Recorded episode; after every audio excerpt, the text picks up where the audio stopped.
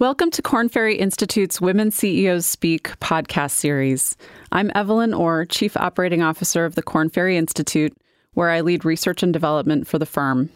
I was honored to lead the research team that produced the Women CEOs Speak research report, and I'm the host for this series of conversations related to how women made it to CEO, what enabled them, what obstacles they encountered, and how they navigated their careers and contributions to arrive at the top. For today's conversation, we'll be focusing on mentors and sponsors and how important they were for women progressing toward the CEO role. Joining me today is Peggy Hazard, an associate client partner at Korn Ferry. She specializes in executive consulting, leadership development, and coaching to help organizations achieve business results through improved global talent strategies and more diverse, inclusive, and agile organizations. Peggy, welcome. Thanks, Evelyn. It's great to be here with you. So, Peggy, how prominently did mentors and sponsors figure in preparing these women for the CEO role? I think that what struck me the most was how prominent it was, how important it was, how significant it was in their growth, not only early career, but later career. And it shifted slightly. So, mentors were really important early career. And then increasingly, as they rose through the ranks, sponsorship became important. But at least 70% of the women we interviewed described these relationships both early on and then growing through their careers.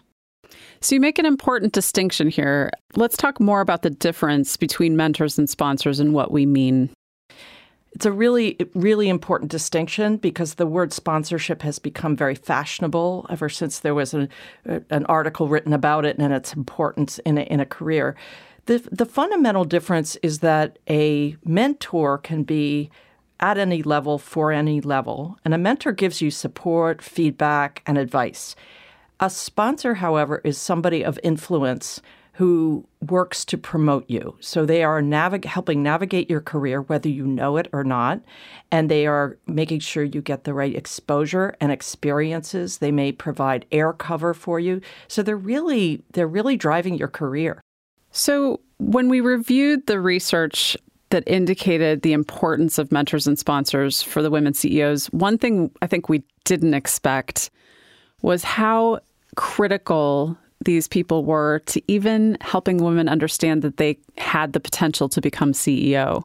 So that was one of the most striking data points I think we saw that 65% of women in the study reported I didn't consider myself CEO material until someone told me that I had the potential. So I, I, would assume that those were mentors and sponsors along the way pointing that out and tapping them on the shoulder. In many ways, yes, I think it was. Maybe there were other people as well, but it is a pattern that I've seen in the work that I do with executives, women rising through the organization, and we heard with these women as well, was just they keep their heads down and they they're very results oriented, very driven, and they just you know worker bees and not looking up and out across the business and their career and thinking, what could I do? What could I be? And sure enough, with these women executives, quite a few of them told us that they, in some cases, they were in disbelief. Like, what do you mean I could be CEO? Or whatever the stretch role was that they were uh, tapped on the shoulder for. So it seems that the mentors and sponsors really played a role in illuminating both what the women had the potential to become and also illuminating the path for how to become that. Talk to me a little bit about what you saw in terms of what characterized the relationship between the women CEOs and their mentors and sponsors. How did they find these folks? Were they internal to the company, et cetera? Well, first of all, there would be, let's start with the early career, which is where it would more likely be a mentor. And sometimes the mentor could have been a manager, didn't have to be. Um, but there, you know, there's no one recipe for a mentor, and it, there wasn't for these women either. It is whatever you need at the time to navigate where you're trying to go, uh, what you need and what you want. And so it could be internal or external. Most of these women had mentors who were internal. And sometimes they didn't even realize they were being quote unquote mentored. I think what the way that these things evolved from what they told us, they were discovered by somebody as producing incredible results and having potential for more.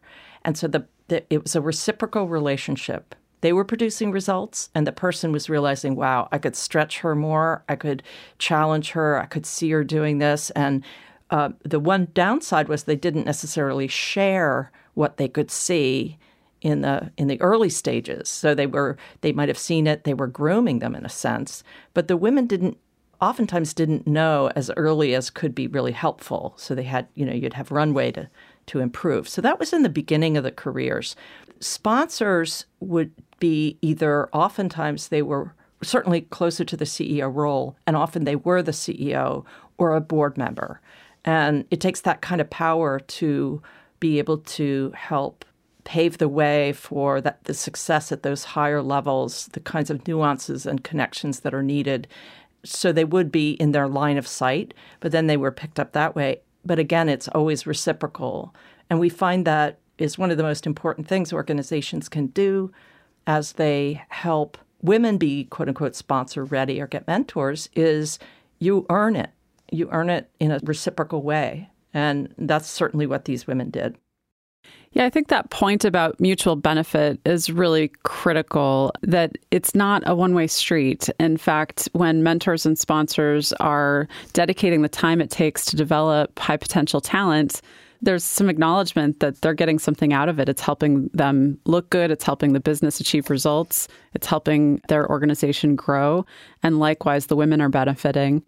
I think there was there was one woman CEO who talked about really actively seeking out mentors in a very overt way, which wasn't always the case. This was maybe more the anomaly.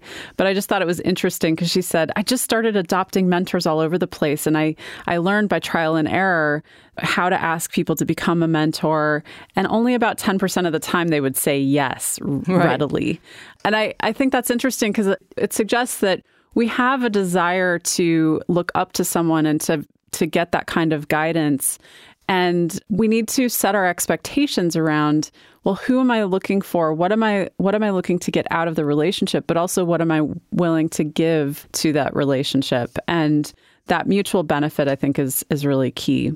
Let's talk a little bit more about how the women CEOs benefited from having a mentor. Certainly, we already hit upon this notion that the mentors or sponsors were a mirror holding up a mirror to show the women their own leadership potential that they maybe weren't able to see for themselves. But mm-hmm. what were a couple of the other things that, that you noticed?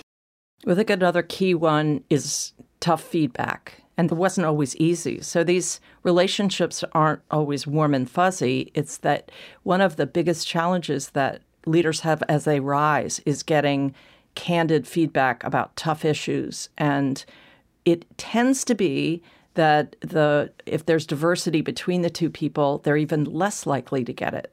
So one of the reasons these women were successful is because they developed relationships with people willing to give feedback and clearly they took feedback, used it, and were quote unquote coachable so that they kept getting it. And that's a really important skill for any rising leader to have is to make yourself open, like a feedback sponge, is what you need to be.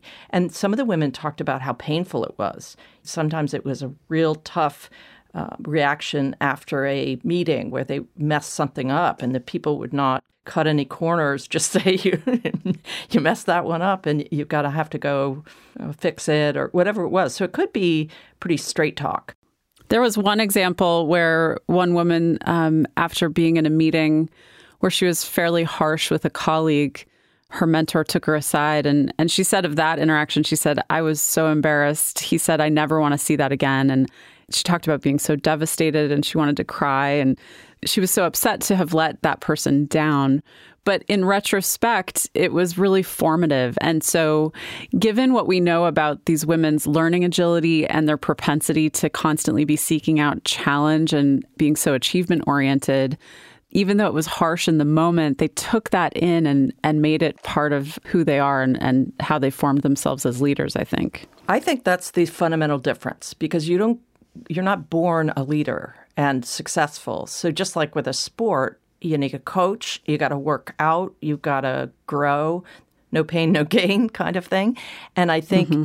if you manage feedback well and failure well, if you learn how to manage through that and then don't give into it, but learn from it, that distinguishes these women and it distinguishes top leaders. The other thing was that the mentors and the sponsors really helped make the career path more transparent. And I think one of the biggest challenges that happens, it probably starts happening mid level, is that the steps you should take to rise up are not clear. There's not one way, and it's not a cookie cutter set of career stops. So, mentors and sponsors can be really useful in what the experiences and movement you need to take, whether it's an expat assignment or in this case, really critical was operational roles. Women would not necessarily veer towards them. And one of the biggest benefits for these women was being guided into those types of roles early on and kept being steered back to really challenging experiences, uh, whether it was a turnaround or a merger or these kinds of things that help build the muscle you need at the top. So that was another thing that they got from these important relationships. I think you mentioned this earlier the fact that these women CEOs talked about how heads down they were about getting results and the benefit of the mentors and sponsors kind of seeing the full game board and having their heads up and knowing what experiences needed to be collected to get to the next level or to open the next set of doors was a real important partnership. How do you see the benefits uh, that the women gained from having a sponsor? We talked earlier about the difference between mentors and sponsors, and and sponsors really being in a position of power. What characterized those relationships? Well, I think the most important thing was that it that the order of it's different. It's not just an advisory role; that they're operating other dynamics besides with you. In fact, probably the most important thing about a sponsor is what they're doing when you're not in the room. So they would be running interference, providing air cover. They might be reaching out to a colleague uh, or a board member or helping to uh, connect you better across the enterprise because you need to have a broader enterprise role and connectivity and understanding. Uh, so I think that th- those types of things they would be doing, understanding that's what it takes. And what's so important to remember here is that it's not that these women were unique in needing some kind of help with this, is that that's how careers grow in those high stakes and high level areas. The other thing I think is really important was the difference in the types of advice that women were getting, what they needed, and that was about the business. So how do you really drive strategy? How do you get results? How do you what what's the core that makes this business run, makes it profitable, not just the leadership chops, you know, the leadership kind of style and issues like that, which are the things that women tend to get mentored on the most and not on the business. So what these women got in their relationships was you know how do you make this company sing not not just how do you carry on yourself as a leader so the the sponsors are in the room where decisions are being made and they basically have these women in mind as high potential people who need to get different placements or different roles, and they see them and can speak up for them and advocate for them. Is that what you're saying?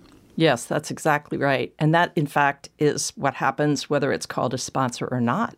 That's what we see the dynamics of growing an organization is the, the influential leaders scan for and identify people they think are high potential and are going to take the business where they believe it needs to go. And then they uh, defend and work on behalf of that person. But it's really for the business, it's for what they believe will produce the best results. One woman shared with me a story about her career where she was in a situation where dual career family, mm-hmm. children were still at home and she and the sponsor of hers knew how critical it was for her to get an international operations role. And mm-hmm. so they had that on the radar, knowing that that was coming. And the sponsor was participating in these talent conversations about okay, well, we have this role opening up over in EMEA, or we have this role opening up in APAC. Who's ready? who should we consider uh, for these positions. And the sponsor would kind of have conversations with this woman behind the scenes about, okay, this is an opportunity. Is this something that you're interested in? Mm-hmm. Or is this a good time for you? And so, in effect, the sponsor enabled her to pick the right opportunity at the right time, given her husband's career, given where her kids were in school, without having to overtly say no, because the sponsor yes. kind of strategically brought her name up when she had had that conversation with her. And I just thought that was a brilliant kind of chess move way of operating to advocate for a highly talented person, but manage the perception issues that might come up around, gosh, you know, my husband can't move right now, or right. my my child is a senior in high school and this isn't going to be the year that we're going to move to APAC. Yeah, I actually think that's a great call out because it's a nuance that people might not think about, which is the dialogue that you have about what perceptions can be created. And the whole issue of mobility is a big one. So I had a similar conversation with someone about a, it was kind of a dialing down, dialing up situation, and also had to do with family. And what her sponsor did was to provide an opportunity at the moment when she needed something that would allow her more flexibility. It was like a decoy, but it was a legit opportunity. But they created this type of role that she would have for a particular point of time. And then she re entered the mainstream of the business, but they produced it kind of together in order to let her keep her foot in the game, but also adjust her allocation of her job balance a little bit for a period of time. This was earlier in her career, but it's a good example and similar to the one you just talked about in terms of uh, management of a, of a challenging situation. I noticed a few other stories from the women CEOs about how their sponsors later on, when they were offered a significant position or promotion, whether it was to COO or CEO or, or whatever it was. You mentioned how, you know, warm and fuzzy is not the primary characteristic of these relationships. And if the women hesitated about taking that position or questioned their skill set or experiences or paused to go home and discuss it, oftentimes the sponsor would say, don't ever do that again. Your answer needs to be yes. And in one particular case, the woman said, I just don't know if I have the financial background to be mm-hmm. able to take this new job on. And she said, Well, the job is finance and operations. Do you think that this colleague of yours, do you think he is thinking whether or not he has the operations experience, given that he's rooted in finance? And making the point of don't opt out, don't hesitate lean in basically was were some of the messages at these different critical junctures uh, where opportunity knocked right and i remember that situation you were talking about and what's interesting is it didn't disappear as they i mean they got stronger and and and they better risk takers but they still was a tendency to question oneself. And there was another situation where it was about going to the board uh, with one of the women we spoke with said she was kind of admonished by another woman CEO who said, Why would you apologize when you get into that room? You earned a, a, seat at that table. Tell them what your vision is and what you're going to do. Don't try to ask for everything and uh, take that seat. So it, I think one of the things that's an important lesson, at least that, that I gained from talking with these women, was the encouragement that we give each other whether it's an executive giving it to a younger, a rising person, or we give to our peers, is that encouragement is needed. Sometimes we do second guess, but it does not mean that we can't do it or don't want to do it or wouldn't relish it once we get there. And the other thing is, I think there's a difference in the degree to which we will express our reluctance or be kind of confessional or something, you know, wonder out loud about whether or not we could do it rather than just jumping. And what the lesson here is a good sponsor and a mentor will recognize not to take no for an answer or not to take hesitation for an answer and know that a little push, a little encouragement from this, you know, certainly the voice of the system says, no, no, you got what it takes, can make a really big difference. I totally agree. So let's spend a little time just for the women who are listening. Let's provide some advice related to how to seek out mentors and sponsors, how to recognize them, how to relate to them. What advice do you have for women? Well, I would I would say the first thing is taking stock of where you are, where you want to go. You know, get clear on what your career ambitions are and what you need. And I think a really good way of framing it is not just where you want to go and roll, but what kind of impact do you want to have on the business? What kind of impact do you want to have on your teams and on the organization? And then what help do you need or support do you need in doing that? Then you look for the types of the, the different array of mentors you might have. And mentors can be, as I mentioned before, they could be internal or external, they can be peers, they can be people who are like you or purposefully different from you. So they're bringing a strength that you don't have. And so some people ask, is it supposed to be some kind of matched affinity in a mentor? But actually, that could be just one kind of mentor. Actually, very few of these women, at least the ones I spoke to, had a mentor who was a woman specifically. I think a couple of them did, but it wasn't a long term relationship. The mentor was someone who was helping them grow and helping uh, stretch them, and that they were contributing to their business. So that would be the the first thing I would say is know what you need. Also know that it needs to be reciprocal.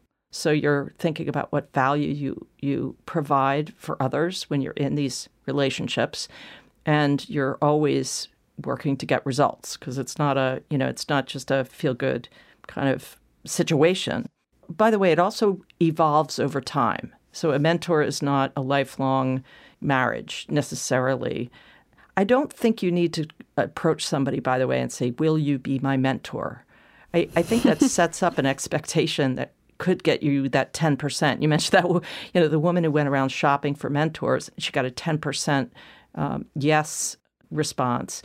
Is it doesn't have to be called a mentor. You identify someone who can help you expand your your skills, your impact, and your network. For example, you identify that person and you ask them, "This is what I'm working on. You're great at this. Would you spend 15 minutes giving me some input about XYZ I'm working on. You don't call it a mentor, but you ask for advice, you go use the advice, then you thank them and tell them how fabulous it was when you implemented it. And that sets up a feedback coaching loop, mentor loop that is very gratifying for people. And I think you can grow a relationship that might, in retrospect, be called a mentorship that way in a much better mindset than telling somebody they have to call themselves your mentor. yeah, I think that's a really important point. I think so often it happens very organically and serendipitously. And if we let that evolve, there can be some real richness in those relationships. I think the other the other thing I I want to underscore, we talked about how of course it's not all warm and fuzzy, but there were some examples that these women CEOs cited where their mentors were a real mixed bag. There was a lot of positive and there was some negative. And they talked about make a conscious decision to get the best out of that person and recognize that you're going to have to look to multiple people for yes. for what you need and don't expect you know just like in in a friendship or a marriage don't expect one person to meet all of your needs and to be a perfect human being. And so I think that's the other part about just really accepting what's around you and what you can learn from from the people around you. What about the mentors and sponsors who are listening? And of course, we're talking about both men and women who might see women with high potential. What advice would you give to these folks? There's a couple of things, and part of it depends on where she is in her career. So early on, it's about helping women build their credibility and with quantifiable types of roles. So it would be line leadership, be careful to, not to get caught with too much time in support roles, which are HR and marketing. And bear in mind, that's because we're looking at the role, the pipeline towards CEO. It's not that there's anything wrong with those support roles, but if you get in them for too long, uh, you will miss the critical operational experience that leads to that top job. So that that's part of it is to help to steer her or advise what types of experiences and roles might be really useful at a given time in her career and tell her why. I think what a really interesting thing that, and you and I have talked about this a few times, that we noted was how little transparency there was with these women about why they were being given opportunities or told to do certain things. And we believe that that would be a really helpful thing to be honest about or straightforward about. Encourage diversity of experience, you know, across functions, uh, across the enterprise. It may be suggesting expat experience earlier you know, before there's a lot of roots, firm roots put down, things like that. So that would be the first one. And the other one is giving feedback. Find a way to give unfiltered feedback in a productive way that can be received. Recognize that it may be different from what you need or how you would receive feedback. You know, I wouldn't be shy about expressing that you want to help the person grow. And sometimes that's challenging, and that you want to be in a position to give them the unfiltered information that makes a big difference in whether they can thrive or not. So that would be another one.